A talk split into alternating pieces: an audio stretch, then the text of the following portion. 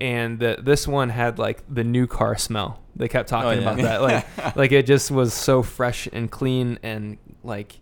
You know, it's kind of the equivalent of going into like a building that's you know like all glass and metal. It's like super. It, it was fresh and clean until it got to the ISS because Yeah. I can't imagine the scents No. on that are all that fresh and clean. No.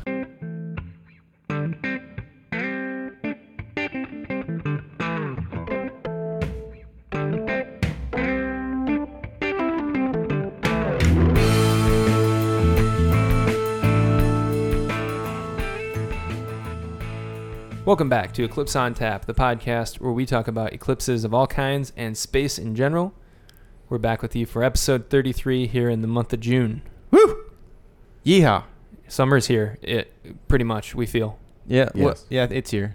It's here. It took a It's while. been hot. Actually, Tuesday's supposed to be like 94. I heard that. Yeah, it's uh the weather has been on a big upturn, and um, things have improved with the state's out. It's COVID it- status. So we're feeling like we're on the upswing for sure. I feel Yeah. like uh, as far as that's concerned. Yeah. we've uh, we've been released from our our uh, house arrests, so that's good.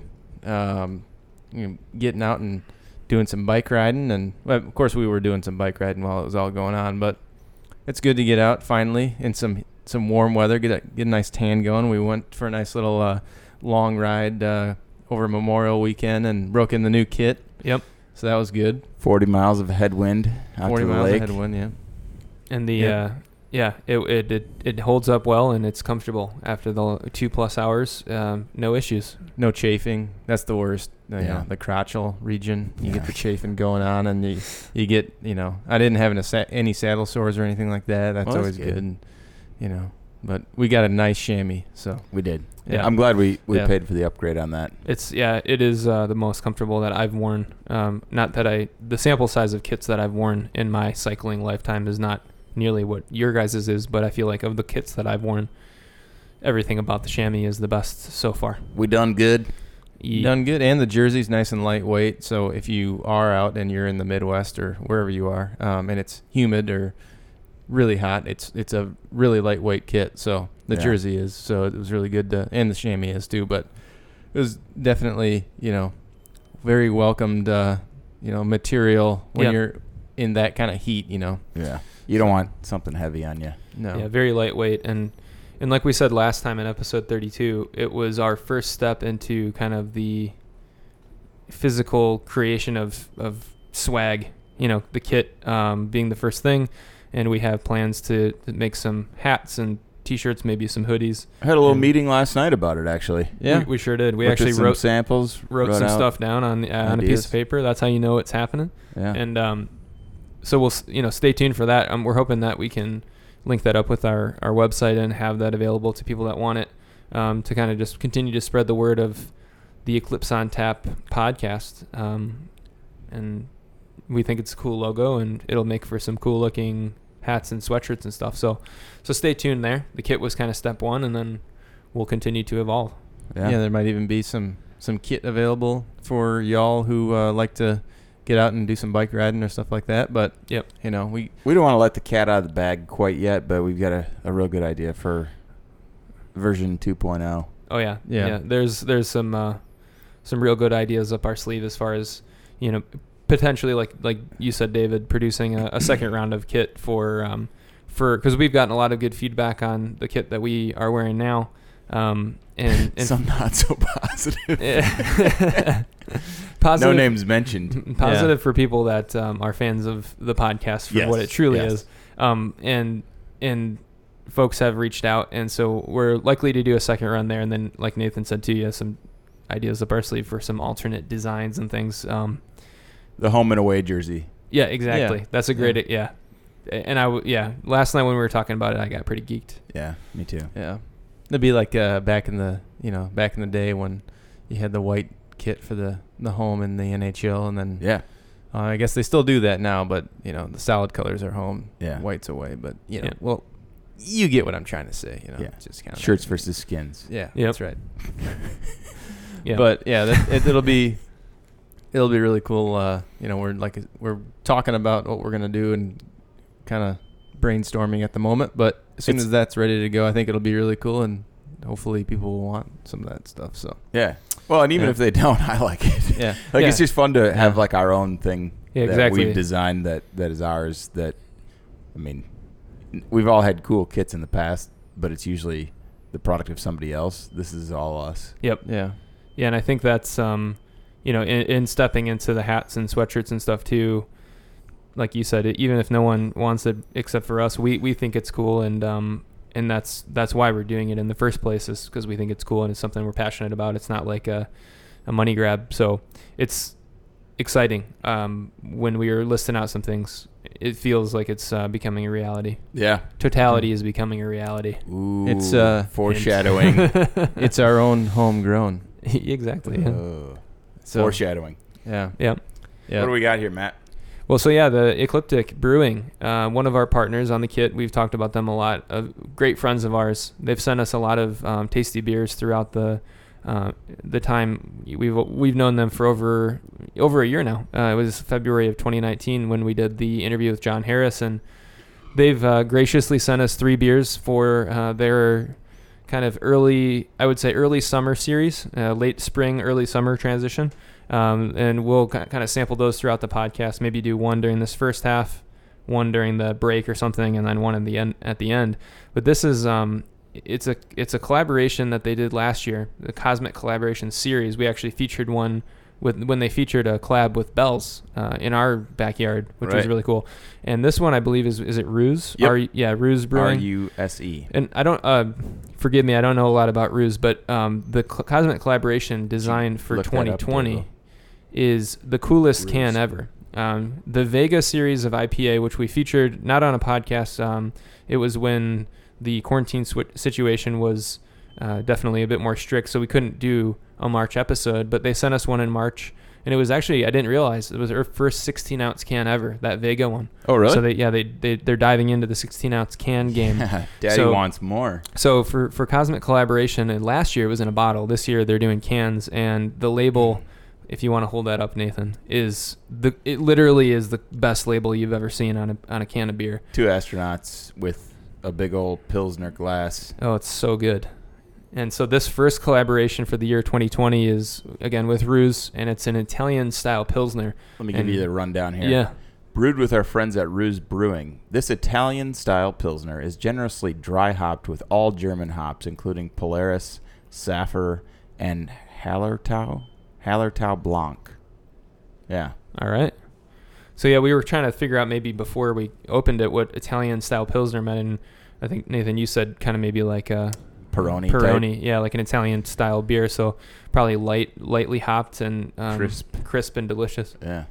Should we give it a So crack? yeah, Ruse is uh, Yep. yeah Ruse is in Portland too. Okay. Um, yeah, so they're uh, yeah definitely that would make sense if they're uh, friends of uh, Ecliptic there. But Yeah, kicking off the collaboration series strong with uh, a local collab. So thank you so much, Ecliptic, as always. we love Um, you. Big shout out to John Harris, of course, and then I'll- oh, and then a shout out to Colette Becker, the Colette, marketing Colette. manager.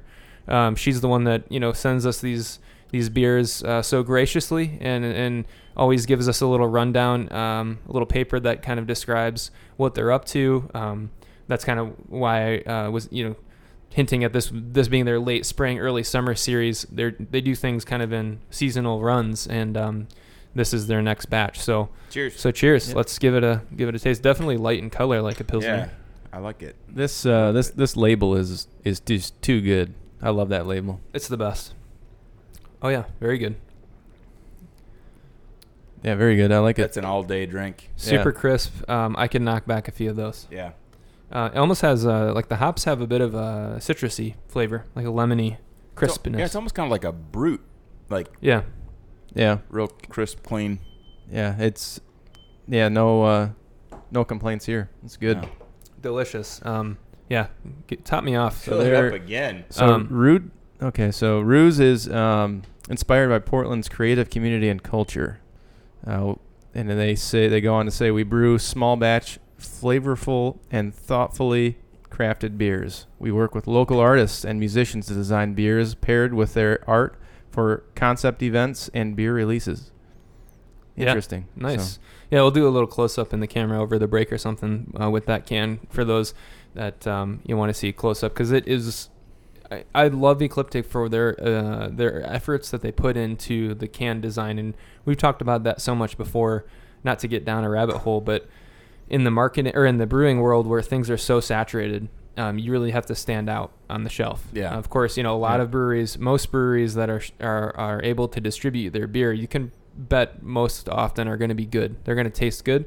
So for them to set this off, you know, of course, space themed is what drew our attention to them in the first place, and the friendship partnership we've built with them over the last year has been just the best. Super, uh, super great people. So if you're in the Pacific Northwest, um, get over there. Um, I I'm disappointed that I won't be able to go this year. I had a wedding in Portland that was canceled due to the COVID nineteen pandemic, but it's rescheduled for next summer. So I'm highly looking forward to getting to um, getting to meet John Harris and, and Colette in person, and you know, giving them a big thanks for all that they do. Pick me up some swag while you're out there too. Mm-hmm. Me too. Could come Yeah. come with us, Yeah. tag along. Yeah. No, I should. I'll just while you guys are at the wedding, I'll just hang out at Ecliptic the whole time. There you go. Yeah. Just Pick- hang out. Pick me up at closing time. Yeah. Yeah. You They guys do- do, not mind if I just hang here, do you? Yeah, Yeah, they do have a uh, obviously. Uh, we'll feature their their other the other two beers that they sent us um, as we go, and those have equally as cool cans. And then um, all their swag is is cool too. Like the, all the shirts on their site are just every one is uh, something I'd love to own. Um, Yeah. Yeah. Do a little shopping at the break.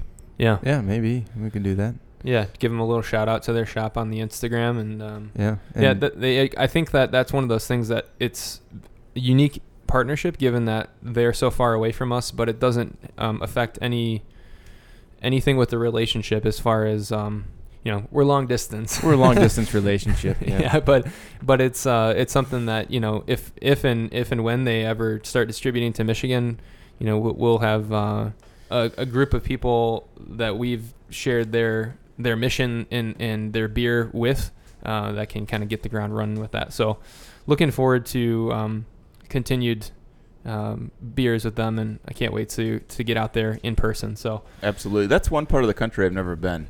Company. Oregon? Well, I guess I've I Been go to the region, Seattle, yeah. because the company I work for is out there. But um, never been to Portland. Never been to Oregon. Yeah, it's some, somewhere I'd, I'm really looking for, forward to going. My, my good friend Adam, uh, who's the one that introduced us to the to the brewery. Um, shout out to him. He he's got a kit, so he's rocking the Eclipse on Tap kit in Portland. So if you're in the Portland area and you see him rocking it, that's who who he is. Say hi. He's legit. Yeah. Give him a give him a friendly honk if Yep. you see him. friendly. Yep. Yep. I've been out to uh, to Bend, Oregon, a few times, and then um, I think I've actually been in Portland too. But it's a definitely a, a beer state, Oregon. So it's you Oh, know yeah. they they were um, you know like Bend. I think I think they were um, like a one of the beer cities for a while or something like that. Yeah. But they're um, that's their big thing is craft beer. Um, but it beautiful part of the country for sure. If you ever get a chance to go, I remember John Harris saying that um, he's always been very uh, linked to, to brewing eh, brewing in, in Oregon. He was one of the he was one of the founding brewers at D- Deschutes, which is the biggest Right. brewery in Oregon. And um, he I remember him telling us on the podcast that there were I think seven other breweries in the like the block like like this like the city center that they're in for Ecliptic. So it's it's um sounds like heaven.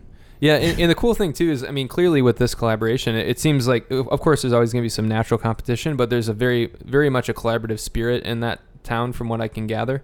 Um, that they, they all kind of have their little niche. Yeah. Ecliptics, the whole got the whole space thing going. Ruse clearly is kind of more event based or things like that. So, um, yeah, neat stuff.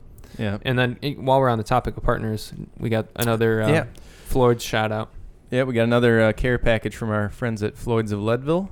Um, and Did it- we th- ever? this is a yeah, very generous uh, care package from them. Um, this is a relationship that kind of started um, a few months ago, really. Um, but they were generous enough to come on board, and they want to be a part of the podcast, and we'll probably eventually have them on the podcast. But they sent us a nice care package with some fruit punch, hydration fuel, um, and then some some sports cream as well. Um, so Trans, this is transdermal. yeah. It's, so this is a you know basically just a recovery cream that you'd put apply to your legs. You know, not specifically for really anything Um, you don't have to be an athlete to really use it. You can, you know, it's sort of meant for that if you're a runner or you're, you know, whatever you're doing. But it's um, meant to kind of, you know, uh, I guess um, you know promote recovery and all that kind of stuff, and kind of eliminate the pain. Um, you know, the kind of the motto is, uh, you know, get away from the pain, that kind of thing. So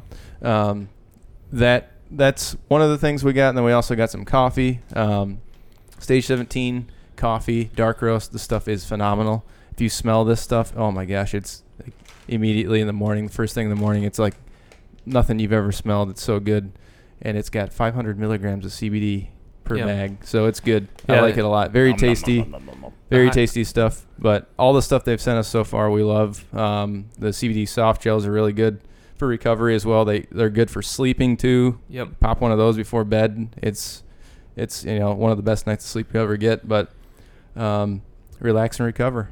And one of the best things, uh, you know, about Floyd's too is you know you're you're getting the highest quality, uh, not only ingredients for the hydration fuel, organic ingredients and things, but also the highest quality CBD infusions. So um, it, it is top notch stuff as far as um, whether it's recovery or active hydration or even now they have the coffee. So Yep. to to really hit all they they check all the boxes for Yep. for nutrition and recovery. So give them a check them out Yep. uh, on their Instagram and and uh, their website floydsleadville.com. Yep. Um, I think yeah. Overall, it's it's they take really good care of. I, I think the whole process, as far as you know, all the products that they use in their um, in their supplements and in their you know recovery fuel or hydration fuel, anything like that. It's all the it's high quality stuff that they're putting in there, and they're they they're always using you know testing it and making sure it's you know nothing that's you know going to be uh, you know garbage, I guess, if for lack of a better term. But they uh,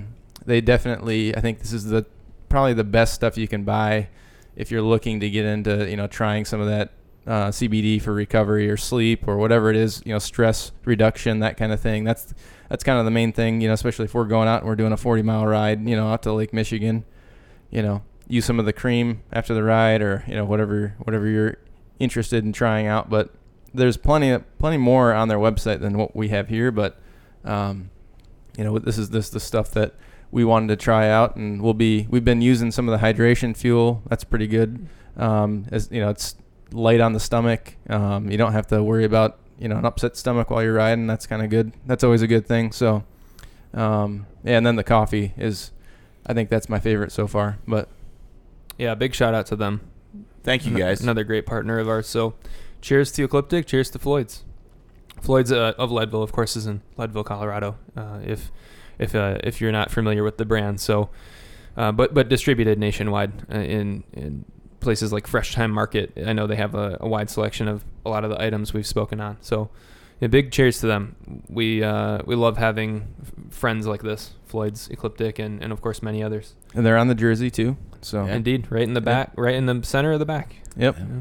So, yeah, it's uh, one of those things. I think you know, stepping into episode 33 here, we are really excited about what we have going on and what is to come. And of course, all of that is a lot of that excitement too for for many people in the country um, that aren't even enthusiasts of space or astronomy. We're really involved in the space news um, kind of world within this month because of the of course, the manned launch that SpaceX sent. Uh, what was that? Last Sunday, or sorry, last Saturday. Saturday. Saturday. So, Yep. um, We could go to, we could go today. yep, we could go to today. So, so an absolutely flawless launch so far. Of course, the mission is far from done, given that the uh, the two astronauts, Doug Hurley and Bob Behnken, are on the ISS for 120 days, and then they will uh, depart on their reentry. Of course, that's a very crucial part of the mission too. But uh, as far as how things have gone thus far, everything has been to perfection uh, for SpaceX on the first private space vehicle with NASA astronauts. An absolutely historic event and something that brought a lot of people, a lot of people's interest and eyes on that on that day a week ago. Yeah, Yeah. It, w- it was it was kind of surprising to like check the news feeds and and see people worldwide that were talking about it. Oh yeah, You know, it, Yeah. was, it was much more than just a U.S. you know excitement about it. it was worldwide headline news. Yeah, Yep. and um, really uh, kind of a special day, something that you know in the future we'll we'll definitely uh, be down for a manned launch, but would have been great to see that one. I know our good friend Brady Kenniston, uh, former podcast interviewee, is a space launch photographer that was down there. Extremely jealous of him. He was he was within three miles of the um, of the launch pad uh, with his press credentials. I know it sounds like a far away, you know, you're three miles, but that's about as close as you could possibly get. I was gonna say that's Yeah. probably the best vantage point. Too, Yeah, just there's as a- far yeah. as like There's a bridge. Um, I can't. He's if you go back, I think it's episode nine. If you're interested in understanding like how these photographers take such amazing photos and how they use remote photography and all these sorts of crazy tools, episode nine is when we talked to him. But he there's a bridge I remember him describing. There's two places that if you have press credentials, um, the main one's the bridge, and then on occasion they let people up on top of the VAB, the Vehicle Assembly Building, and he he was on top of that for Falcon Heavy. Yeah. Um, so he, but he was on the bridge uh, th- about three miles away and uh, took some magnificent photos. I reached out to him, um, uh, you know, as far as purchasing those types of photos for digital prints and things like that, and uh, waiting. I know he's probably very busy yeah. with a lot of requests, but yeah. but yeah, jealous of of his.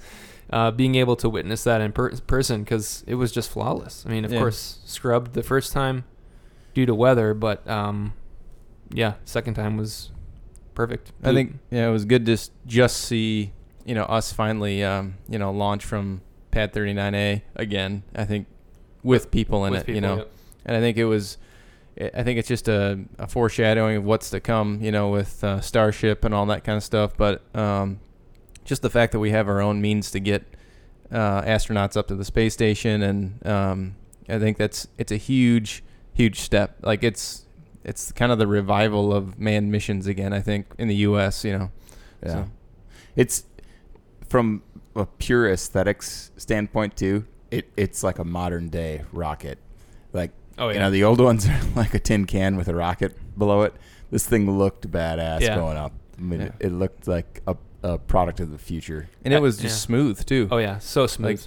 you know what it, I don't know like you uh you just watch I mean I'm sure it wasn't that smooth of a ride if you're in the rocket but You know, yeah, they you're hauling the mail but you know I actually read an article about that. They were talking about it being a much rougher launch than like the shuttle launches, which kind of makes sense because it's a rocket versus like, you know, the shuttle is a rocket, but it's got, you know, the the wings and things like that. You would think that that's going to be more stable. I don't.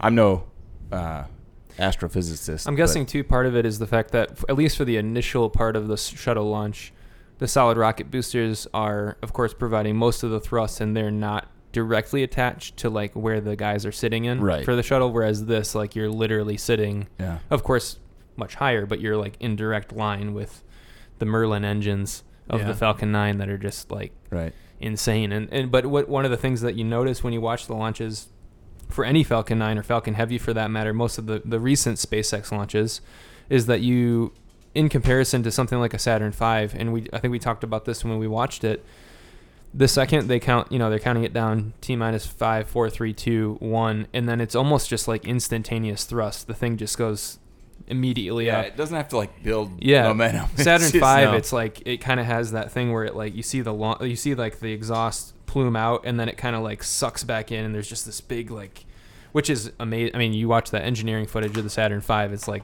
the coolest stuff ever. yeah But it kind of like has to sit there on the pad fully going and gimbal then, yeah, to get it to stay straight yeah Exactly. So this is much as far as like what you're saying, Nathan. Is for like with modern design, I think with in regards to efficiency, it, everything is just so efficient Yeah. with that rocket. Um, whether it's you're talking reusability of the booster, of course, when it lands.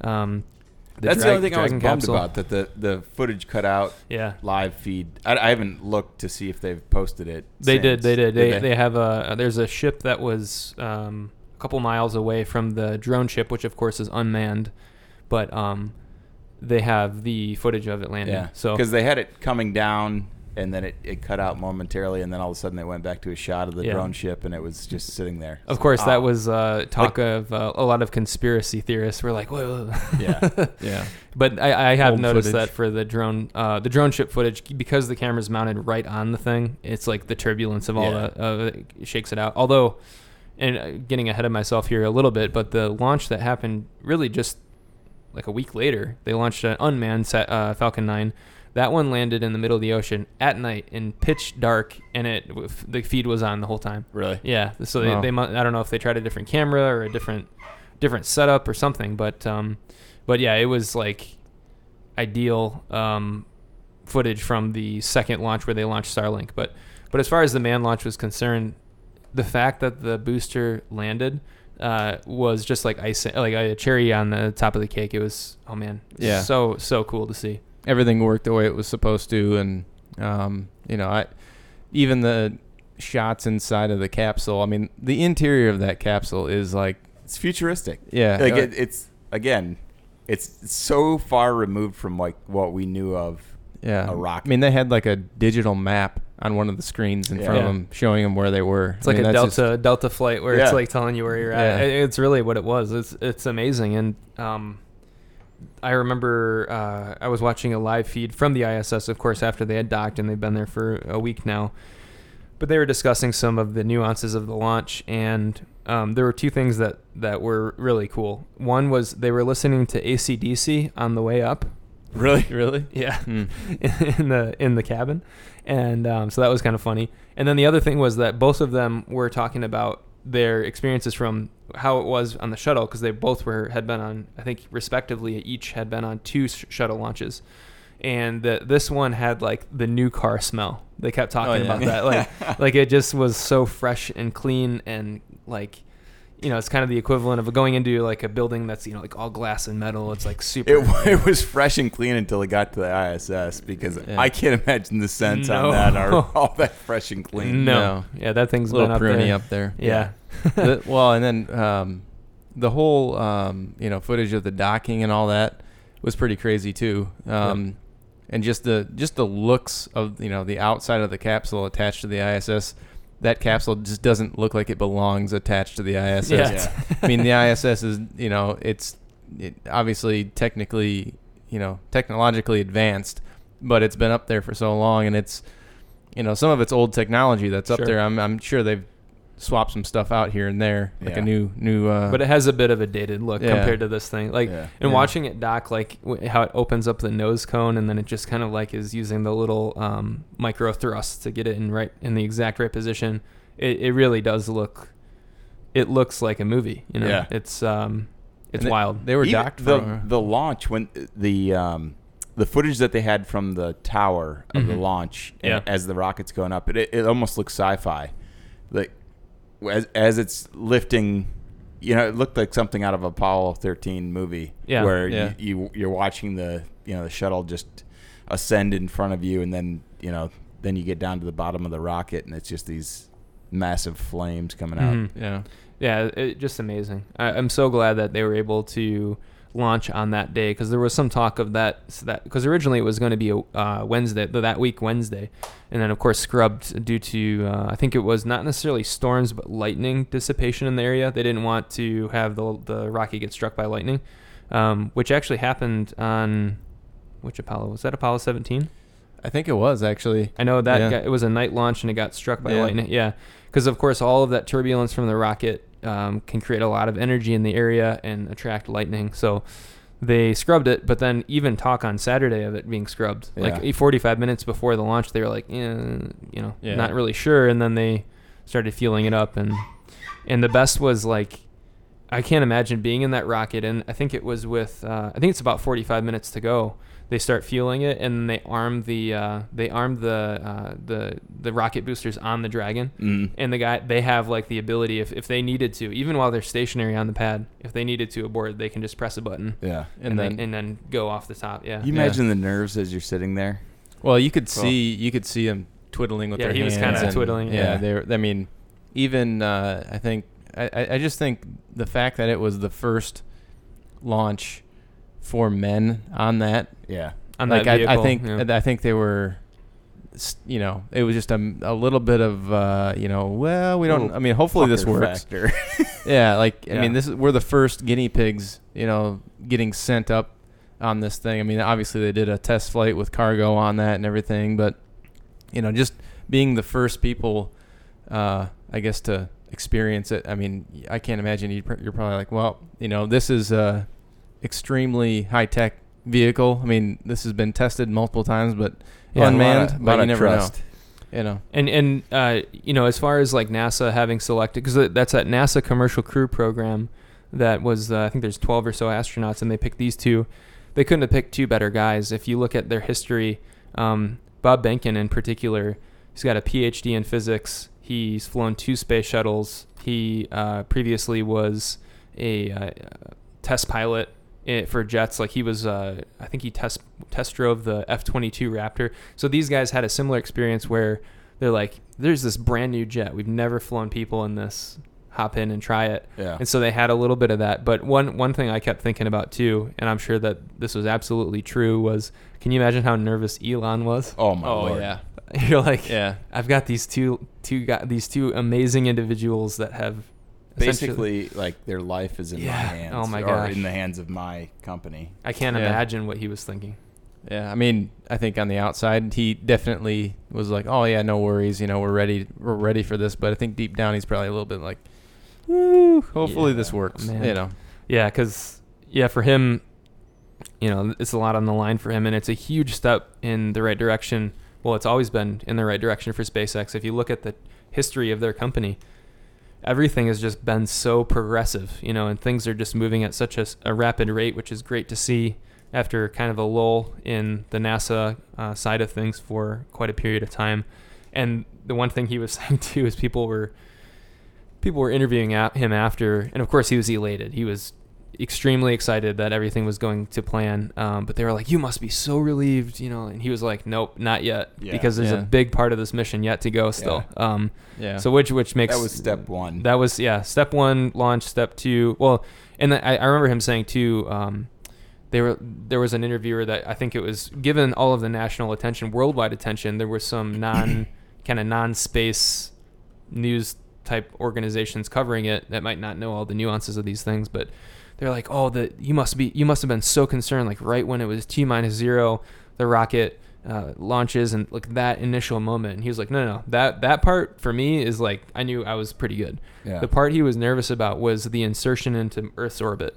So when the stage, cause like they say, if you want to get into space, go up. If you want to stay in, in Earth's orbit, you got to go horizontal, parallel with the Earth's surface. hmm So when that stage separated, and that rocket is now configured in a horizontal position and just launches launches that stage or uh, lights the stage two booster, and just full throw, you know, fifteen thousand miles an hour in in the curvature of the Earth, Earth's orbit. That was what he was. yeah. I don't think. Yeah, Yeah. like As you're he- watching that that speedometer that they've got on the you know the live feed, Yep. it's like, all right, we've hit ten thousand miles an hour. All right, we've hit fourteen thousand miles an hour. Like crazy. holy balls. Yeah, Fast. they're hauling the mail. Yeah. And I mean, I, I think you know they they've used that second stage obviously already, even with uh, you know Starman going up. Yep. You know, um, Because he was that was in orbit for I think like almost a full day and then Yeah. spit out. Yeah. but still, I mean, that's like the the risky one of the risk first risky parts of, of the whole thing is you know just getting into orbit and then making sure that that rocket actually fires Yep. to do that. You know, um, but yeah, definitely would make the the hair on the back of your neck stand up a little bit Yeah. if you're in that thing. Yeah. And I couldn't believe too. You know, you're listening to the commentary. Their T, I think the orbital insertion was like T plus nine minutes or so. And even up until that point, like right before they fully, you know, successfully had entered the Earth's orbit, they still had the ability to abort if need be. Yeah. and I just like I almost like had this sinking stomach feel like that like wow can you imagine being that far from the launch pad and Yeah. you're just like you're in space and you're just like hit had to hit this button of course that didn't happen thank goodness but um, I didn't even know that I was just thinking like There's a big part of me that would panic at that moment. Just be like, get me the hell out of here. Yeah. I'm done. I had my ride. yeah for sure so Abort. And then uh, they orbited for for quite a while I don't think it was until I think it was T plus 23 hours from launch when they actually docked so it was almost a full day um, or 21 hours, something like that. It was that next Yeah. morning, um, late morning. So yeah, pretty wild. And it was c- so cool though to see when they had finally orbited. They were able to unstrap for a little bit. They ge- they were giving like a tour of the capsule. It's just it was so cool. Yeah, I don't think they could have picked two better guys to to, No. to test that thing out. Yeah. Executed to, to perfection, and as far as what I could tell, anyway. Yep. Yeah. We got a, a message from our uh, partners at Floyd's here. Oh, yeah? Just- Oh, yeah? Yep. They uh, I sent him a picture of the set with the the Floyd's on there. So, um, but yeah, he said he said that's thanks for the picture. So yeah, Sweet. but uh, yeah, definitely a uh, It's Jake. yeah Jake. Jake. Yeah. Yep. Hey, Jake. Yep. Jake shout out, Sittler. shout out to Jake. So yeah, he uh, he's our he's our man at Floyd's, and uh, he's been listening to the podcast and all that kind of stuff. But he uh, definitely thought that was cool. I sent him a picture of the whole set and everything, and he just sent a message back and said, "Glad you like everything." So, Cool. but yeah, And we, I think we've talked about th- this before with the partners that we have. And my most favorite thing about these particular um, groups that we, we've partnered with is that they're friends. They're friends of ours. Mhm. Like you know, And It's- it's, good it's- shit. Yeah, it's Yeah. and it's all it's, really good yeah. beer. it's really like, good. It's amazing, and, and they're. and. I love the friendship because um, it's so often that you see, you know, whether it's a podcast or really anything, and there's some partners that um, the individuals that are actually maybe talking about the product like couldn't give a Yeah. shit about it. You know, Yeah. like for us, it's they're really friends of ours. So yeah, that, that's that's what uh, I think is important. I mean, with any you know relationship with uh, you know sponsors or whoever it is, you know, um, it making it a uh, a sponsorship of more of a friendship Mhm. than anything, and um, you know, a, a longer term relationship like that. And they're, you know, every every single person that w- you know we are in contact with and have you know on the podcast and all that. I mean, they're they've just been so good to us Mhm. from just you know a product standpoint, um, and then just also they they share the same passions we do. So yeah. I mean, Exactly. that's a that's a big part of it. So It's been fun. But, I think I'm my Yeah, I'm- uh, I'm a my little beer is pretty dry here for dry. that that uh, the Italian style pilsner there was ten out of ten. Man, that is Get you some. crushable is an adjective I would Yeah. use to describe that beer. if Yeah. I had a case of that, I mean, it'd be gone real quick, So yeah. real quick. Is it just called Italian style Pilsner, or is there a name? I'm not Well, so a name on it. this is what they did last year too with the Cosmic collabs. So it'll be like that. This will this will be called the Cosmic collaboration number one. okay. and it's like that style. So the one we had from Bell's, I think, was uh, Bell's and Ecliptic did Cosmic Collaboration number five or six. It was like one of the later ones in their series, okay. and that one was a bottle, and it was I think a hazy or juicy, a juicy IPA. So um, they just kind of do it by style, Okay. based on. I- I would assume that the style uh, was maybe something Ruse wanted to try, and then they brewed it at Ecliptic together, and Yeah, off they went. Very stuff. nice. Fantastic. So we'll we'll take a quick break here. We'll fill up with our next Ecliptic beer. Um, it's it's awesome that we have a few to try, not just one. It's, it's so gracious of them to send, pack. to send a few. So we'll be back with you in a, in just a few minutes for the second half of episode 33.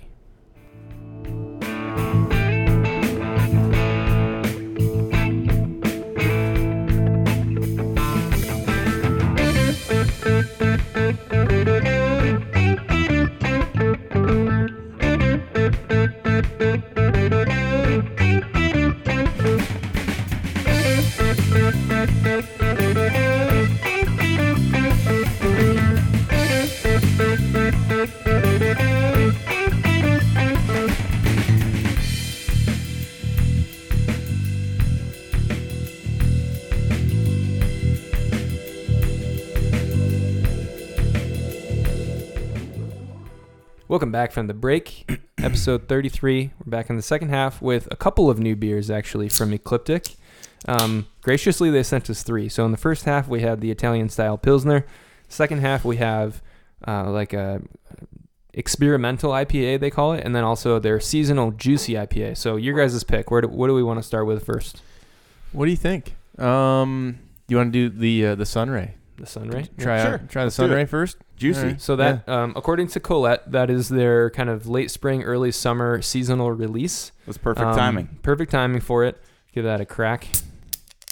It released in uh, mid mid to late May. Um, if you're in Portland, you can get it there at the brewing site on draft or in six packs. This one's a 12 ounce can, so it's in six packs. Thank you. And I'm uh, definitely looking forward to trying this one. Sunray. You'll have to- Sipping this out of my broadleaf uh, little taster glass. Yeah, another another friend, another partner. You'll have to read the the side there, David. See what it says. but before that, cheers. Cheers. Cheers, to Cheers. John Harrison Colette. Thank you so much.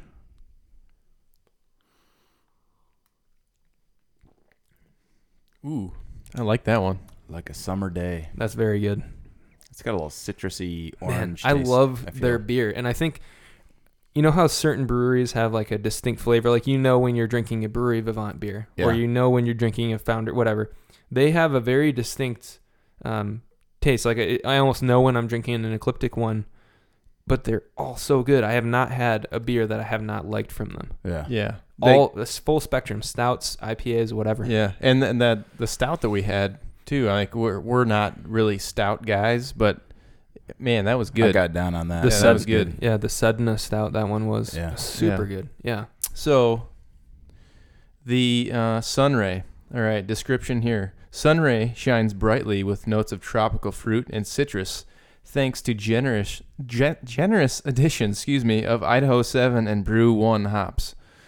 So, I've never heard of those hops. I haven't either. What's But- the uh, ABV on that bad boy? Uh, ABV Nineteen percent. six, no six point five. okay, so right in the So, right in the sweet But- spot. Yeah. um, yeah, it's that good, very tasty. I've I've never heard of Idaho Seven and Bru-1 hops. Yeah, those sound like uh, But- experimental hops Yeah. for sure. The one thing I love about this particular can, I, I did a little um, up close shot for when we do the video, but the um, sticker is because it's a seasonal release, so it's not a year round. Like the Starburst IPA that they do year round, that's like their mainstay IPA. Um, is just the can, but even like if you look underneath the sticker, like the actual can has like the star print on it. Did you notice that? No. Like No. up at the top, like right here, like the actual Oh yeah, yeah, aluminum yeah. can yeah, the Oh, actual, yeah. yeah, yeah, yeah. is like the, actual star can does. print, which Yeah. is oh man, that's so cool. Yeah, that's cool. I love that. I'm guessing cool. that's probably the, that's the symbol, same can they probably use for. Um, Yeah, and they just put Their a main put stand-up on yeah, it. put, sticker, put the yeah. new wrap Yeah. on it. Yeah, Yep. yeah. No, that's cool. I like that. Num num num. Super good. Yeah, definitely a good summer IPA. Uh, Six and a half percent. You know, can't complain there. No, yeah, get down to business. Yeah, the Sunray. So we'll uh, we'll continue enjoying the Sunray, and then uh, we'll have the Vega uh, IPA, which is the experimental series that they've done. We featured the I think it was Vegas number six. They- They're doing it by by number. Um, again, that was w- what would have been our March episode. We just shared it on uh, the Instagram with a photo shout out. But this is Vega number seven next up, so that'll be good. yeah. I'm looking forward to that one too. So, what has been going on with everybody around? Let's just do a round the table. Round table. Round table. What's been going on, Nathan? Um, getting back to work. That's good. Yeah. I had a fun little trip to the ER this week, which was actually coincidentally a little space themed. Um, uh, Tuesday morning, woke up. My daughter's carrying a snow globe, and and she went back. Th- we didn't even go down for our um, coffee or anything yet. Uh, she's carrying it back into her room, trips over a blanket or something, drops the snow globe, and she's freaking out because it broke and there's water everywhere and glitter everywhere. But there was also a big gash in her chin. And uh, so immediately run her to the bathroom, like trying to check out the wound, and she's still freaking out because she just broke her snow globe. She didn't even know she had been cut, and she she's got a nice little uh, gash kind of between her lip and her chin, and knew right away it was going to need stitches. So I'm thinking to myself, there's no need to go to like the children's hospital for this. This is like you just need a couple stitches. We'll be back home by nine o'clock. And we went to like the the local hospital that's a little bit close to our house. They weren't entirely equipped for a three year old, and so they needed to like sedate her because it's on her face. I mean, if it had been arm or leg or whatever, we could have like held her you know, comforted her while they numbed it up and stitched it up. But because it's on her face, they wanted to make sure that it's done well. So she, she gets on, on ketamine th- after a long time, but the, they they did a couple different courses of therapy of ketamine, and uh, she thought she was on a spaceship. She's talking to my wife, telling her like, "We're on a rocket." going to the moon and she's talking about how the bottom part fell away because she watched the launch with her grandparents um, so she, you know she was in in space mode she's talking about how the they were on a rocket going to the moon and and she thought the the ER room was the rocket and she's like, "Don't be scared, mom. I'll I'll protect you. We're just gonna go to the moon. It's okay." so yeah, that, that was my Tuesday. That was seven hours in the ER or Man. six hours, whatever. That sounded like a long, long day. Yeah, it was rough. man. It was rough, but she's doing well. So Yeah, that would have been like just watching. You sent the video and just watching the video, you're almost kind of like you feel bad for her just because she has no idea what's going on. She's never Yeah. experienced that sensation, you know, where you, you don't really, you know, and she doesn't understand it at all either. So Yeah. it was like, uh, man. I mean, that's kind of funny. it, She yeah, she was it on a was like spaceship, but it was like heartbreaking on one hand and scary because you're looking at your daughter and she's in a different dimension. But she spent like ten minutes just looking at her hands. Like, and then she she told my wife uh, that she had green hair, and she kept asking her why she had so many eyes. And, and she thought she thought she was a lion at one point. it was She was on. it was another- a trip. Yeah. yeah. she was definitely in orbit. Yeah. it was Alice in Wonderland. Yeah, basically. yeah, totally. Yeah. Man. So that yeah that that happened this week, and then outside of that, uh, just kind of chilling. Yep. Not not a whole lot Chilling. going on. Working a little bit and getting back into the groove. How about you guys? Yeah, I've been back in in the office now. So as of what was it, maybe Monday of last week in Michigan, the stay-at-home order was lifted, and they've done a, lot of really great things as far as making it feel safe. It, there was some anxiety going back on Monday for sure, and even throughout the week, it was. I took a half day on Friday just because it was.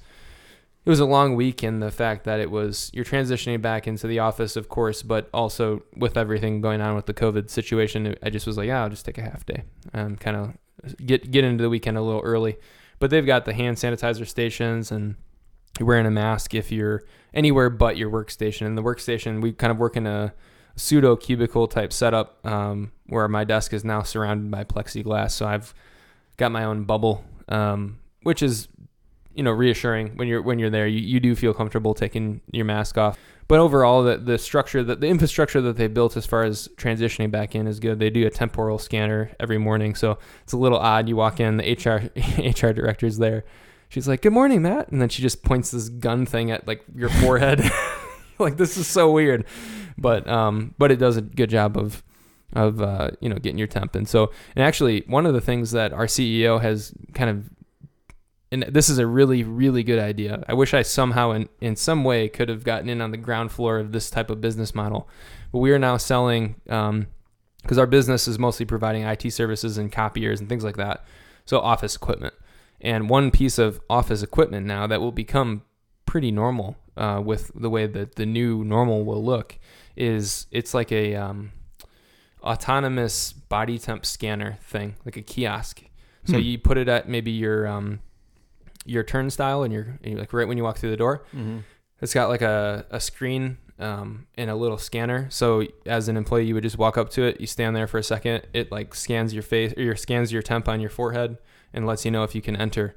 And so we're actually selling those now as a part of our business. But Hmm. I'm thinking like that is a Cha-ching, good idea. Yeah, cha-ching. because Yeah. you figure every company is going to want to have that. That way you Yeah, don't have to station. normal. You don't have to station your HR director down there with this temporal s- scanner thing. You can just Yeah. it's all autonomous. And then I'm thinking too, like for me, what was like really struck me as a good business idea would be that for what will become the new normal for uh, baseball stadiums, oh yeah. concert arenas. Like Oh, have yeah. those at everything. You know, that Yeah. you just walk up to it, scans your face, and you walk through. Uh, gets your temp, and if it's you know over a certain amount, then Shit, just- scan your face and your ticket at the same time, and you're not wasting any time. exactly. There you go. So so Just that hold your ticket up here. My idea. I'm claiming it right now. so that's been kind of cool to see. It's one of those things where, of course, there's so many cons to the COVID situation. A lot of people have died. It's been a, a, a very challenging time for everyone worldwide. But but it also offers a time, you know, many of us working from home, kind of reflecting, and um, and of course, in this scenario with these scanners, offers a new business idea. So Yeah. so um, kind of kind of cool. So it's it was a, a weird week transitioning back, but but good. Lots of new. I mean, you know, there's a lot of bad that's come out of it, but I think overall, a lot of good will come out of it just because of the, you know, people will be extra careful with, you know, sanitizing, Yeah. which is good because I think sometimes that gets overlooked. Um, and then also, like you just said, I mean, the new business ideas that have come out of this. We have, I have a friend I used to work for that uh, has a small business, and he, he basically just, you know, manufactures really whatever it is his customers need, uh, just by basically by CNC machining and all that kind of stuff. And he ended up making uh, a bunch of these face masks, uh, or not really like a face shield. The shield, yeah. Um, Yeah. So like things like that, you know, like he never probably would have thought uh, a year ago that he'd make those. and I'm sure he's know. probably been in pretty good business for like plexiglass too. Oh yeah, we- extremely. We yeah. brought it was like a third party company Like I don't know maybe it was was this company but um, like between my desk and the and the uh, coworker that sits next to me we have like a five foot like plexiglass thing Yeah. and I know like with all the casinos opening up soon even it was it, I saw a photo at like a uh, craps table and you know typically a craps table you're like sitting around or even like a Texas Hold'em table you're sitting very near people and there that's still gonna s- stay the same but there's like plexiglass like Yeah. almost like Yeah. an orange slice you know with the Yeah. and and it, yeah, that's That's cool to see, like how, Yeah. how companies have evolved and like adapted to it. Like Gary that made our kit Mhm. uh, V13, he shut down one of his production lines strictly to make masks, and is, I mean, hundreds of thousands of masks. Yeah. Yeah. Big shout out to him. That I mean, Yeah. And they're good kudos quality. to him too. Yeah, that's like to to be able to do that to have like um a progressive of enough like uh mind in business to say, you know, I want to I want to shift some things around, um kind of put some innovation into what I typically make Mhm. and then um it's good for his business but also good for the betterment of the society. So, right, Yeah. Devo, Oh well, let me see here. Um, you got a new bathroom door. new two new bathroom doors uh, with the, the help of uh, Race Chaser Dad um, and his knowledge of uh, fitting and hanging pre-hung doors. Uh, we got the old ones out, which is good. Cut them up with a saw, and uh, so finally got some door handles on my my bathroom door for any guests that uh, come in. There's no longer just a hole in the door, um, which is very good. Um, let's see what else. Uh, Constantly striving to improve the pub. yeah. Well, you know, it it it's uh, right when I moved in. You know, it was a little uh little grungy. So there- it's just a, you know, I've been here a couple of years now, and it'll be um, it'll it'll be a couple more years probably. I've like touching it up just to get to a, a state where it's like, okay, this is Yeah. you know not janky. So, but anyhow, uh, been working from home. Um, probably will be for the f- foreseeable future at this point, but uh, um, bought a uh, bought a little reel mower, so I'm uh, I'm able to cut my uh, rear my patio um, nice and even now. So for uh, all the guests on the uh, the pub patio, yeah, the the So- uh, the deck section of The Pub launch 39A. Yeah. went for went for a little trip to Lowe's. You know, went uh, went to Lowe's and you know sniffed some paint and that kind of stuff. But so I mean that's I mean that's really it. Bike rides and you know we Warm went- weather. Yeah, not, we do have the end is in sight when we can uh, officially use the Eclipse on Tap kit. Uh, what is it? July eighth. We're supposed to be back at, Yep. at our local At- at race yep. scene. Yeah, when Yeah. the Wednesday night race series Yeah. resumes uh, July 8th. So, so David and I were talking about the other day. It's kind of like normally it would go first week, first Wednesday in May through the last Wednesday in August.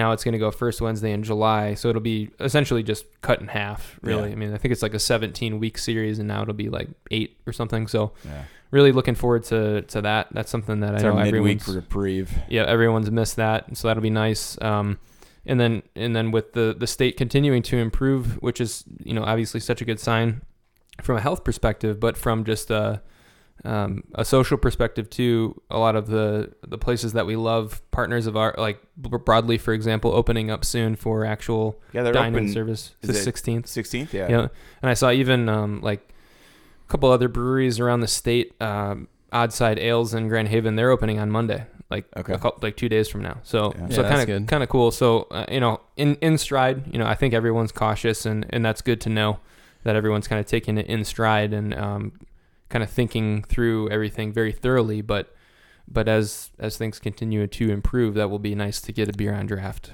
yeah. I, Yeah. I cannot for one. I cannot wait to get over to Broadleaf or Vivant.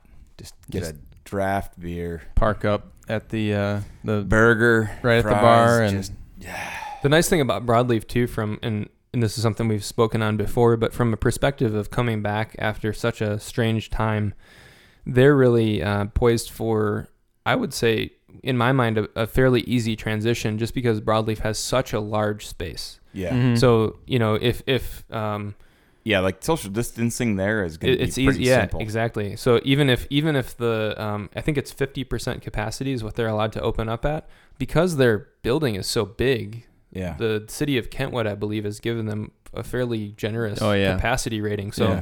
so for them, it's like it's it's easy to spread out there. Um, Yeah. Yeah. And, and so I'm very much looking forward to riding my riding up to there in the kit, showing the kit to to our friend Ward uh, and Jared, who we had on the podcast. I know they're Yeah. dying to see it in person. So Yeah. that some of some of those types of things are, are really promising. So Yeah. It'll Patio be, will be open too. yeah. Yep. That and uh, you know you can go yeah patio or if you uh, want a little uh, little private gathering go up to the container Yeah. Yeah. we recorded you know that kind of thing but it'll exactly. be it'll it'll be like a breath of fresh air finally to be able to go sit and uh, you, I guess like normally you know like I don't really take it for granted being able to go out and do that kind of stuff but after a couple months of not being able to do that you definitely it's it's it gets it's rough you you miss Yeah. it like big you definitely time. miss But- it. That, that that social side of just being able to go up and interact with a with you know the brewers or the bartenders. Um, they're friends of ours, people that we you know have seen throughout this time via like the curbside and things like that. But but it's just a different a different feeling. So Yeah. looking forward to that. And and I know when we I think you mentioned somebody said Launchpad out here, and it uh, uh, made me think of something that we definitely should bring up, and which is the the rocket launches we got to witness from your buddy. Oh yeah, yeah, Yeah. that was so cool. Uh, buddy of ours that we ride bikes with, Seth McDonald. Um, he's a, a uh, aeronautics engineer, I believe, for GE. GE, yep. Yeah. Uh, but he he so messaged he's pretty me smart right yeah smarter than the three of us. Yeah. Um, he messaged me a couple weeks ago, and he's like, "Yeah, so during this whole layoff, my son and I have been um, kind of getting into model rocket building and this and that, and I guess he had done it before, but you know, his son's at at the age now where he he can help build model rockets and stuff. Mm. So we went up to local college that's got some baseball fields open area. He's a we met him there on a, you know, Saturday morning or whatever, and he had we we actually should upload that video that he sent us Mhm. because he had one large rocket that was probably I don't know two and a half feet tall that he put Yeah. a little like spy camera in, Mhm. and it, it didn't get as high as the smaller ones just due to its weight but um, did provide some cool footage of like over the university and Yeah, that, w- The that was grounds. cool. um, gosh we probably launched what eight nine rockets that Yeah. day probably yeah yeah. And yeah, one of the, the things that I thought was so cool was was the interaction that that you know his son had in the. It wasn't like. I think back to like being in Cub Scouts or Boy Scouts or whatever when you go to the Pinewood Derby, and my car is like pretty janky because my my dad helped me with it, but you know I did it right. yeah Where and then you have like some people that you're competing against where it's like yeah the dad is like an engineer for G- for GM and he just like yeah yeah built this like pickup truck Pinewood Derby, and and that's not the case with this. Like he, his son was so involved. His son's probably what like seven, maybe six or seven. yeah somewhere Somewhere in in, there. range, I bet seven, she's eight. probably mm. eight yeah yeah He he was the one that was like legit launching off, like pressing the pressing the igniter. So it was cool to see that, and um, kind of brought me back to, you know, being able, you know, being a kid and doing that sort of thing. Um, yeah one of the little ones went like 15 1600 feet up Yeah, that was a little like, you- dart. you, lost sight of it for a while and then it was like you saw the chute come out and then That one, drift and it down. was like it just screamed off the little Oh. pad. Man, that Yeah. thing was that was that was the coolest one. yeah it think- got yeah. me excited to, to do that my, with my kids Yeah. and even us. Like we and it- started yeah. talking about Fourth of July, what fireworks we're gonna get. Yeah, because When it's we so gonna blow like up? inherently the. I mean, the rockets that he's launching, just to kind of put it in perspective for for those that are wondering. I mean, like, of course, yeah, there's some technical aspects involved, in in his um, aeronautical engineering experiences, you know, paramount. I'm sure in helping build some of those, but the reality of it is like they're, they're relatively simple, and you you, know, you buy the engines, the little um, Estes style rocket engines from a hobby shop, and you know, shove them in the in the base of the rocket and, and light them up. So yeah. so it's something that I think if if you're a listener and you have young kids, that's a great way to introduce your your kid into especially now. space. You Yeah. just Yeah. saw a live launch with Yeah. humans on it. and Yeah. that, that can be a stepping stone maybe when that when his son is you know, 10 or whatever gets his first telescope and it, just the stages of like interest in space and we've talked about it before how important that is even if you're someone that's not in the space industry you're not an aeronautical engineer you're you know whatever it doesn't necessarily matter if you're some and if you're an individual though because ultimately when it comes to NASA and things it's a government run organization so without public support it's um you know it, it's not going to achieve what it needs to Right. what it truly Yeah. needs to. So so getting kids involved is is so important. Um, that was that was a good day. That was a lot of fun. Yeah. Yeah. Enjoy that A a lot lot. of fun. that kid will have a he'll own a telescope at some point. Just you can just tell. I mean, if you're into that that at that early of an age, it reminds me of when I uh, was uh, racing radio control cars back in the day. Uh, you know, my little uh, TC3 touring car. You know, Dad was was with me, and he'd always uh, help me set it up, and then I'd go race it. And just this seeing, you know, them doing that kind of remind me of me Yeah. and Dad doing the the Mhm. car racing. I used to be a uh, car racer back in the day. So, yeah. There you go. And speaking of your dad too, he has an Estes style rocket that that is actually a, a bit. It's like a. I would say you know you can kind of rank those rockets maybe by by age or like a like like a Lego. You know, you'd say Yeah. this one's for ages five to 10 or something and then there's like 11 to 17 your dad has one that's definitely in one of those more advanced stages and it is a saturn v model rocket Yeah. it's about four feet tall Yep. we need to get that thing lit We gotta get that thing built. I mean, it, yeah, Built it's um. Is it a multi-stage one? yep Yep. Because the the yellow one, the the large like two and a half foot one, Mm. Seth at one point we tried doing a The- two the stage, two-stage, and and it it just didn't dislodge from the. yeah Hmm. The the saturn v i think it's um, so what's interesting is the the one that you're referencing with the camera on it that seth had i think it had one uh, one larger um, rocket uh, engine in, Yep. in that he put in the saturn v has uses four so it has four in conjunction and then the second stage i think just has one but um but yeah that, it's it's legitimately four feet tall when you build it and Well, yeah, if you go on YouTube, I can't believe he hasn't yeah. launched that yet. No, I mean he was gonna start building it when he had his hip done, and Yeah. then I think that just kind of went Yeah. by the wayside. But there are some. If you go on YouTube, there are some crazy Saturn V rockets that people make that are like legitimate, Yeah. and they like built the actual like launch pad and everything, and the tower is there, like everything's like, you know, Yeah. uh, just it's like to scale. I, I mean, it's not like a full scale, obviously full scale, but it's But like they're like a 10 feet small. tall. Yeah, they're like Yeah. ten. Yeah, I mean, I, it's just insane. Some of the stuff that people come up with. Yep. Like if you go on, you search YouTube for that. It's pretty pretty entertaining. Yeah, it kind of is. It kind of uh, is, of course, in conjunction with like the general hobbyist kind of community, I guess, and and that it kind of got me when I was looking at videos of, of these types of rockets launching, and you know you can get the cameras for it, of course. I even it's just wild, like the steps that you can take. There there was one. It was uh, actually a Guinness World Record holder, and it's just a wing. It's like a carbon fiber wing. It's like a giant. It looks like a giant triangle, kind of Mhm.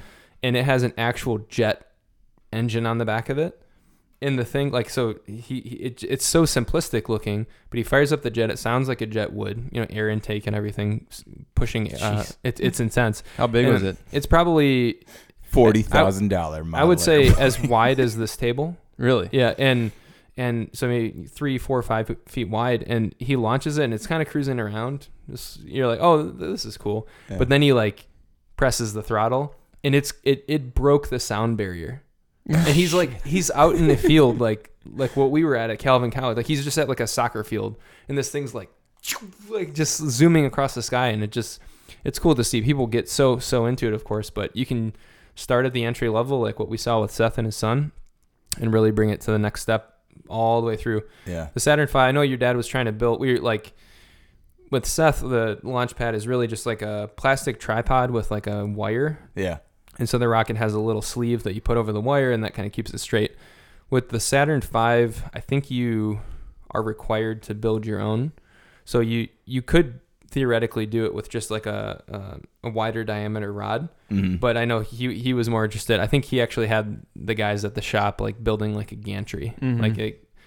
and Yeah. I think that when when we do launch this Saturn V rocket, we should go all out and like we got to put a like a camera on it. a camera for sure and Yeah. like even if the actual gantry like the, the substantial part that keeps it going straight up is is just like a metal rod we should like out of like balsa wood or something build and paint uh, like the orange color gantry, like Yeah. make Oh, it yeah. look legit. Yeah. You know, like We got to Um, we got to put little guys in there too. yeah, oh yeah, GI Joes. yeah. That that Darth that's Vader. a summer project for Darth sure. Vader. Definitely something that we need to uh, that we need to do. Yeah, that'd be uh, be a lot of fun to do that. Uh, hopefully, we can do that. Maybe I don't know. We could even Fourth do of it. July. Oh no, I'll be gone. I mean, there's Fourth. time if we we uh, put our minds to it. We could get him uh, to set up a card table. We all you know go down the the uh, E Rook pub and hmm Be a do a building podcast. session. Yep. Do Yeah. it, yeah, do a podcast there and kind of brainstorm the Yeah. the build. Um, that would be cool to just kind of follow, uh, uh, you know, have the podcast follow the progression of of that. Yeah. Um, and I think he has another one too um, that he was hoping to launch first as a bit of a test. I think it's a Gemini one. Yeah, it's a Gemini one. Um, it's a bit shorter, and I think it uses just two engines, but it's still, you know, big, like Yeah. a substantial step up from from the entry level one. So. Yeah, So yeah, the future is bright Yeah. with uh, rocket model launches. But that kind of opened my eyes to that. I remember doing a few like uh, Estes brand ones that you buy at Target or whatever with Yeah. my dad at like a baseball diamond when I was a kid. But um, the the neat thing about the ones that Seth and his son were doing is that you actually build it. You know, you're gluing the fins Yeah. on. You're it's a little Yeah. bit more um, hands on. I want almost to like get a one. yeah, almost like a model. You kind of have to Yeah. put Yeah. together from Yeah. scratch. That's what that's I think that's what the uh, race chasers is. The, the you know Saturn Five. You actually have to You have to put it know, together. Yeah. basically build the thing. I mean, it comes with every, the instructions, obviously, but yeah, I mean, it's your it's your, your own little baby. Yep. Send it up in the into space. But I think it's it's about the same size, if not maybe just a little bit bigger than your Lego. Yeah, But it's like the same general look of that. It's it's That's- substantial. That's yeah. big. Yeah, it's and big. and the and the, May need the to call like the FS, yeah, local air yeah, airport FAA or whatever. Yeah, FAA, FAA. yeah, get clearance to launch. Yeah, no, um, yeah, and then yeah, that's. I mean, we could. I mean, we did that with uh with the Lego. We did one night. and We knocked it all out in one night, and that was uh that was quite a few pieces too. That was Yeah. like 1,900 pieces yeah. or It so. took, it took a four or five hours, maybe. Yeah. Yeah, four or So- five hours, of, you know, four or five cases of beer, and we got it. We knocked it out. You know, we, we were troopers. We Yeah. did it. we sure did. But Speaking of beer, on to the next one. Oh yeah, yeah. Vega. So we in front of us we have Vega IPA series. I'm told this is number seven. Yep. By Matt. Take his word for it. but it's it uh, on the can here. It says experimental IPA series. Vega IPA is an experimental hop playground for our curious and creative brew. Yeah, for our curious and creative brewers to continuously source new and unique hops, exploring the boundaries of the IPA style. Results the result is a fresh and distinctly different IPA with each new release.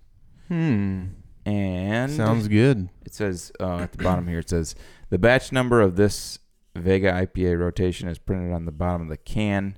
Learn more at eclipticbrewing.com slash Vega. So, like, can, can, i- is it seven then? I thought Uh, it let me was, see but here. Uh, it's kind of fuzzy. Yeah, I think it is seven. Yeah. I think that's the on Five the, and a half ABV. Okay. So an experimental IPA. Crack it Does that open. look seven to you? Second line. Yes, Vega seven. Yep. Okay.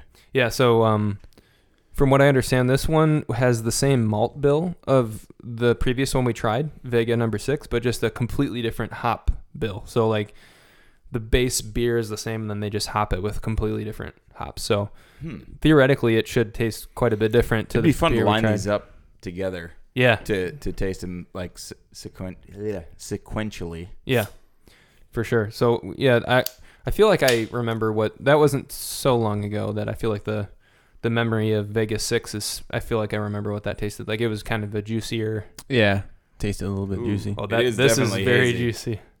This one might be haze, Mm, hazier. Yeah, I don't remember if Vegas Six being as hazy. But Vegas Six was also delicious, yeah. and I can only Really- expect this would be Oh, just that the same. a that's a good one. Thank you. How's that for a pour, D. Will? That is a good pour. So we've said it before, but again, cheers to Ecliptic. Cheers. Thank you, friends. Cheers. Cheers. The best.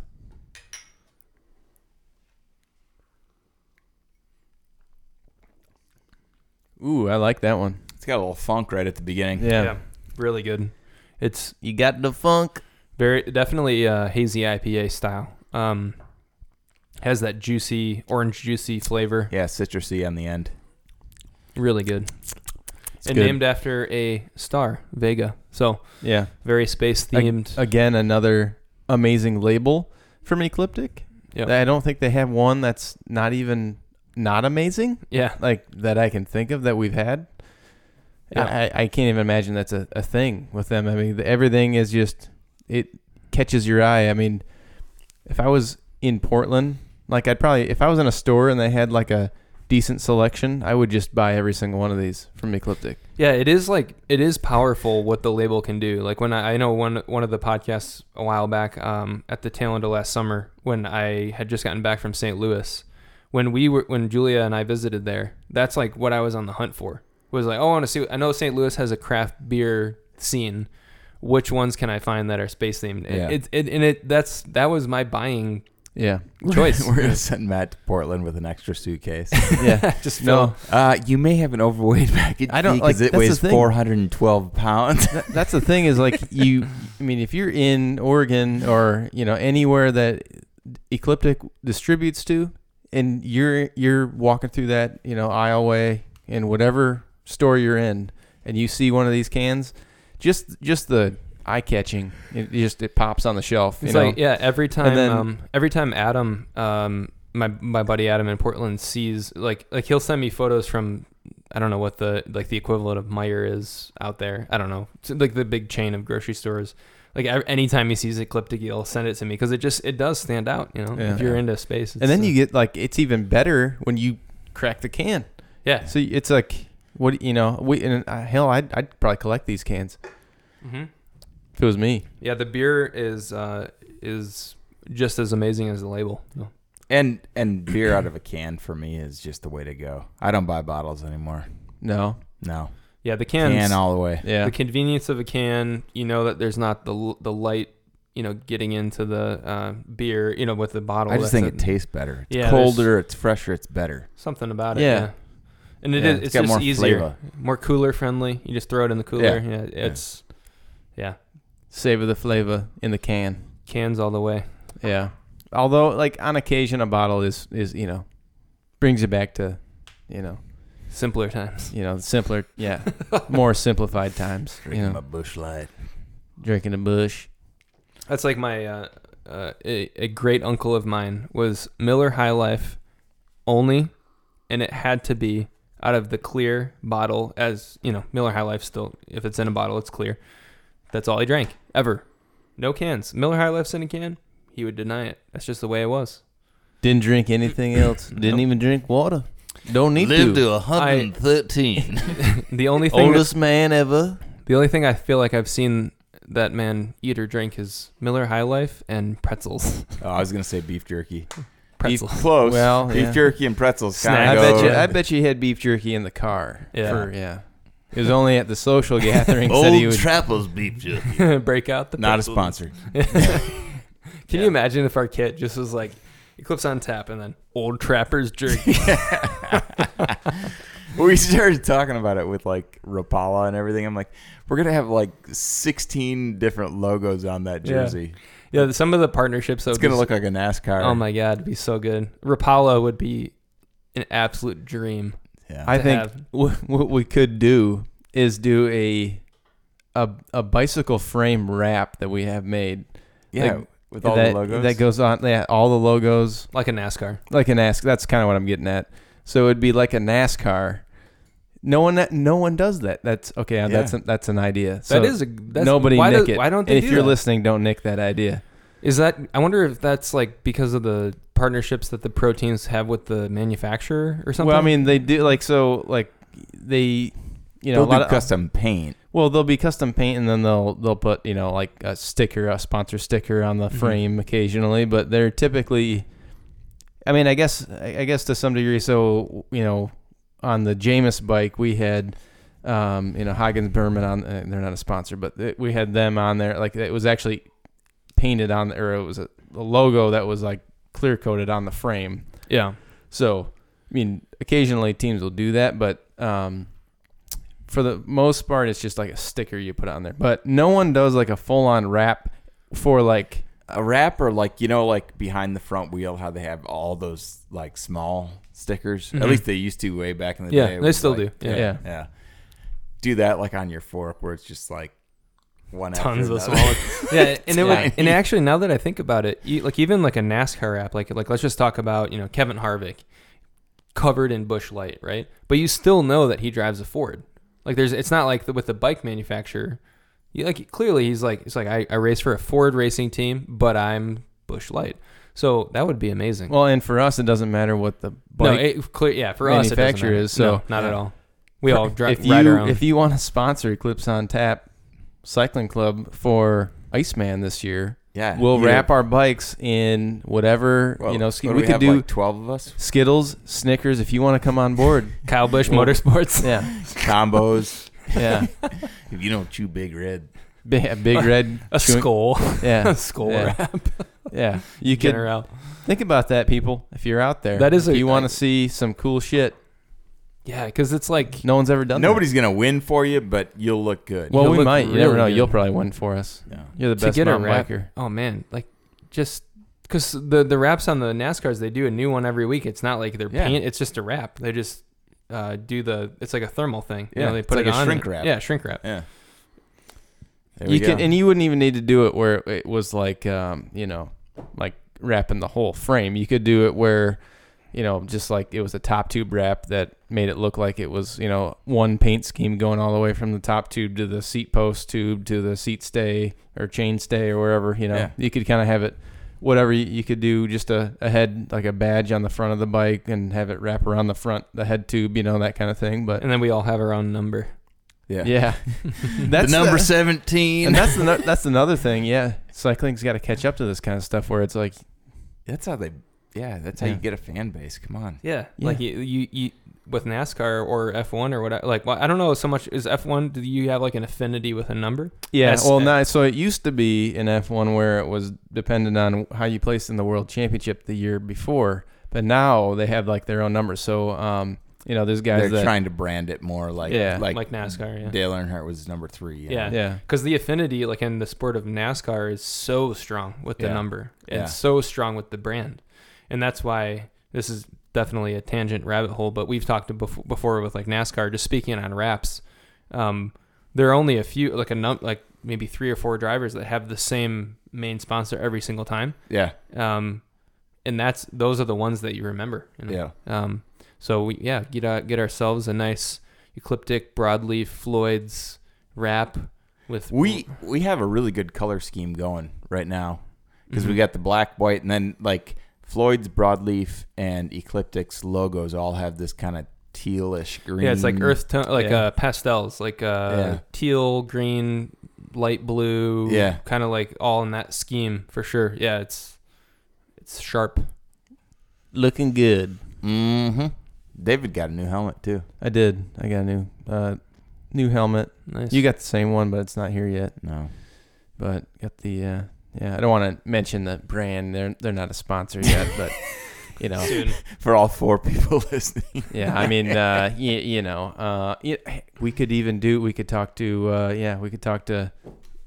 Shoot, just about anybody. They'd put a wrap on the on the bike. I mean, you could talk to Goodyear Tire. You know, They don't make bike tires though. doesn't matter. Pirelli does They might yeah, listen. they do now. They might listen to podcasts though. Goodyear. yeah. Get into the cycling game because of us. Yeah. Yeah. No or uh, yeah, I mean, you could do a, a SpaceX. I know you guys are interested too. You know, you could do like a SpaceX Hey bike bike frame. You know, Yeah. that'd be kind of cool. Yeah, it is interesting why they why they don't do that. Like, it works. Yeah. It works I for think- other- Branding. Well, I think like for a pro team to do that, a lot of them are like contracted to you know obviously the the bike manufacturer, but they do you know on occasion you'll see. I mean, a lot of it like anytime they do a special theme, um, it's because like the guy's the world champion or something Yeah. like that, and that's Yeah. actually painted on the Right. frame. So or like Olympic champion you know. has a gold bike or something. Yeah, But the, yeah, the the wrap. I mean, I would think it would work. I mean, obviously, like everybody's got a carbon fiber frame, but I don't think it'd like mess up the clear coat on the carbon, or you know, I, No. it's not like it's a sheet metal like a NASCAR where you can, hmm you know, it- Here's a question. Since you bring up the gold frame, Mm-hmm. Why doesn't silver and bronze? Why don't they get like a silver bike and a bronze bike? It's a good question. I mean, come on, there's still a podium at the Olympics. Yeah, hell yeah. It's like you only celebrate first. I don't know. Yeah, gold. They get like gold frame, gold helmet, gold Yeah. Oakleys, gold shoes. No one remembers second, third, fourth. Uh, I guess it's a sensitive topic, Davo. Yeah. Well, me too. it's a sensitive topic for Yeah. me. But yeah, I mean, that that'd be a good idea. Yeah. I mean, obviously you can do that. Like we do that with the kits and like the merchandise that we were talking about doing. You know. Sure. But you know, we can add some some of them onto the shirts or whatever we want to do. But that would be a good idea. You know, I haven't really been competitively riding much in the last year, probably two years since since I did Masters Nats. But I, I was thinking to myself, riding out in the Eclipse on Tap kit this week, I was like, you know what would be badass is if one of us won a world or a, a, not a world cha- a world championship would be sweet, but a national championship. I think uh, time has passed. and we could make we could make a national champions kit for Eclipse on Oh my Tap. god, that'd be Yeah. crazy cool. That would be awesome. Yeah, I was thinking about that too. Like, what if, what if you did We need to like Would- get on the track or So some- here, here's what we should do. This is actually what we should do. So, bear with me here. So, Grattan. If you win one night at Grattan, folks, those of you who don't know what Grattan is, it's probably because you don't live in Michigan or Grand Rapids area. But it, if likelihood, if you do live here and you're a cyclist, you know what Grattan is. So, the weekly racing series that we do, you wear the orange jersey. in memory of Bryce. Yes. What if we did a Eclipse on Tap orange jersey? That way we still have the sponsors showing. Mm. And do it like uh So we each make one for You're onto ourselves. something. E- we, we we each have one made just for each of us, you know. So we obviously don't have to share it. And so if you win one night at Grattan, the next week you get to wear that one, and we'll have it the exact same as what they have. You know, we'll have Gary make it exactly the same, only with our sponsors on it. What do you think? that'd be that'd be I cool. mean, I'd I'd pitch in for that. Oh yeah, that'd be kind of cool. We should do that. could do like NASA test flight uh, test flight suit. You know, they're, they're orange. Yes. Well, well, no, we'll just make it a long sleeve skin suit. so if you win, if you win the week before, then you, you show up the next week with a long sleeve skin suit in orange. In honor, of, in honor awesome. of, uh, yeah, it's uh, in honor of the leaders jersey at Grattan, and then the orange is for Bryce, and you could have, we could still have the sponsors on there. Got to be, got to be sponsor correct at all times. Yeah, it's just like like at the tour where you, they slap the uh, you know, they like what do they shrink wrap your sponsor logo on the jersey they give you on the podium. You know, you know, it would be hilarious. I mean, this is impractical. What would be so funny, and it would, it would be, it honestly would like piss people off. Is you know if you're if you're in yellow at the tour, you've got your yellow Oakleys and your yellow helmet. we get an Grand- orange helmet, orange helmet, orange- orange, orange no, shoes, or, orange or glasses. like no. So the oh the, the best team wears the Yeah, That, the orange so what if we got oh, orange then we all- helmets? we all wore them too. So the, Oh be- my like the, the, the the highest placed team at the tour, they all have yellow helmets. Even Right. if you're not, even if one of your guys isn't leading the race, you still Yeah. wear the yellow helmet. yeah. Yeah. What if we did Oh that with Oh, orange, orange helmets? helmets. Oh my god! Everyone This is would gonna be like- so much fun. Oh, We're gonna spend a fortune, but it's gonna be so much fun. Only break out the orange helmet when someone's. But it one of will we'll get like orange aero helmets or something like that. orange socks. There you go. There we go. Deck it out. Everyone's Orange be, gloves. We'll just Yeah. like do. Orange bar wrap. And if yeah, it, well, if somebody wins the season, if somebody wins the season, then we'll parade around with orange bar wrap and all that. We gotta orange, get in orange shape saddles then, 'cause and none of us are in shape to do that. No, no, but it'd be it'd be hilarious if we did that just as a. Oh my god! 'Cause that's all we That is- got. I that's mean, brilliant. That's I all. it. That's all we got right now. I mean, that's our thing. Is is That's that great, that's our yeah. weekly thing? I mean, that's that's kind of how the the Eclipse on Tap club kind of started. Really, I mean, from from a cycling standpoint. from a yeah. cycling standpoint, yeah. Um, you know, us meeting up with all of our buddies at uh, at Grattan, and we've been going there for you know, twenty years. yeah, I mean, 17 or so, yeah. But it's, uh, you know, that'd be kind of fun to do something like that. It'd be Yeah. hilarious. People would be like, Oh my Are you lord! This is gonna be so cool. if we, yeah.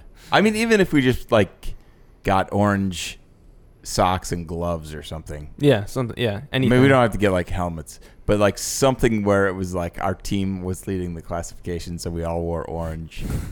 that would be so badass. we could just get orange electrical tape for our helmets and then yeah, do yeah. Just do like like, accents. accents, accents, on yeah. your bikes and your helmets and whatever. Yep. There you go. That's an idea right there.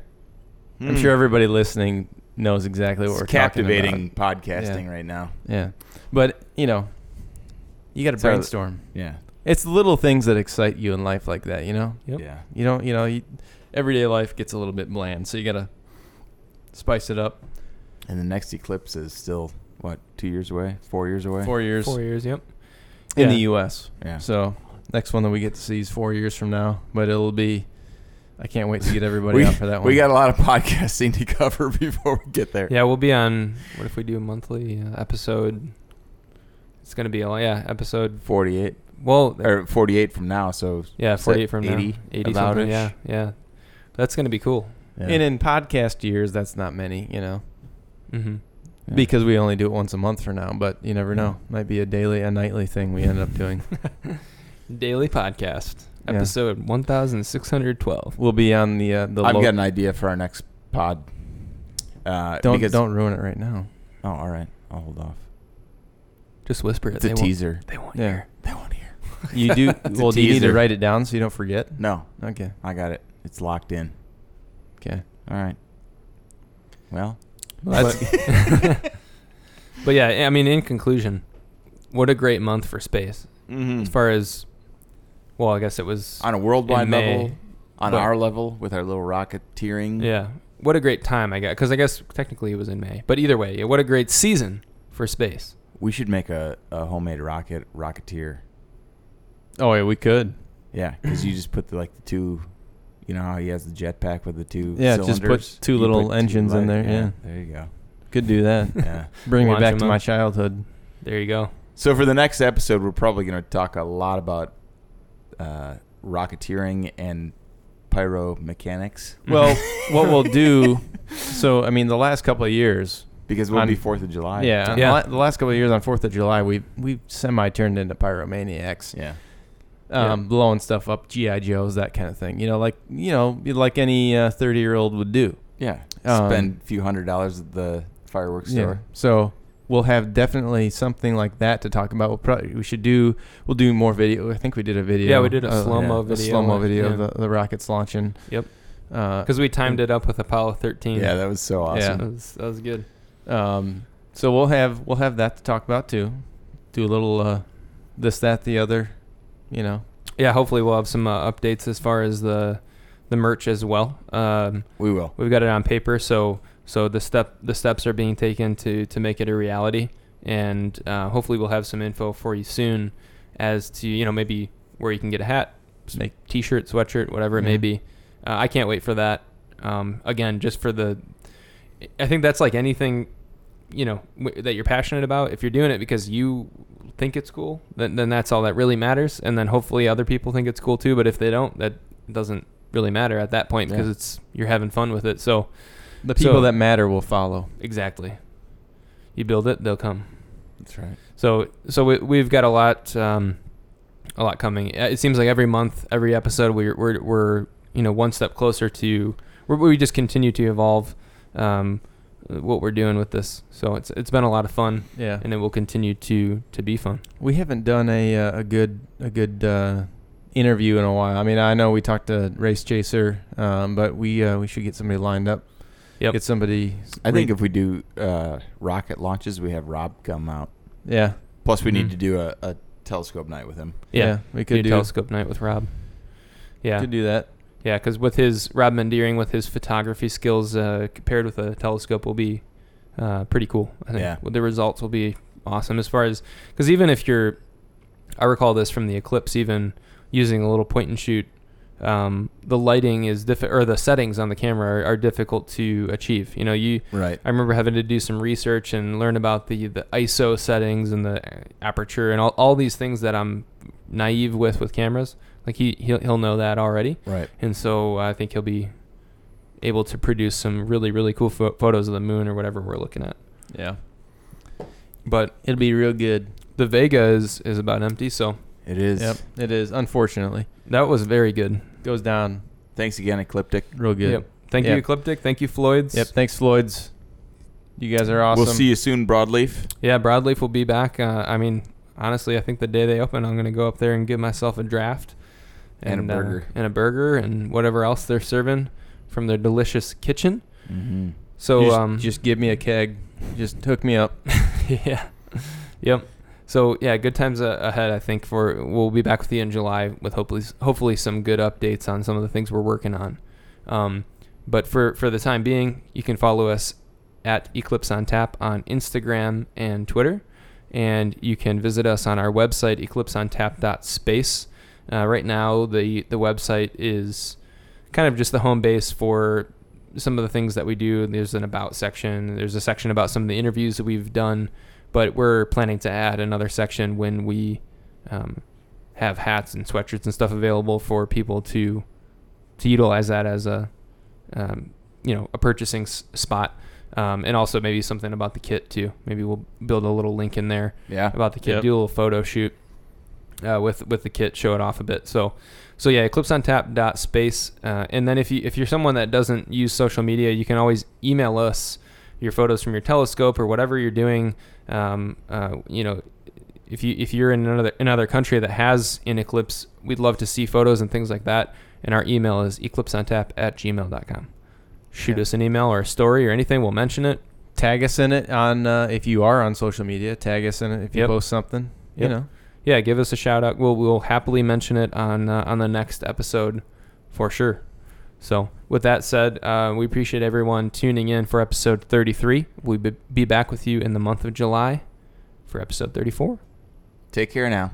Cheers. See you later.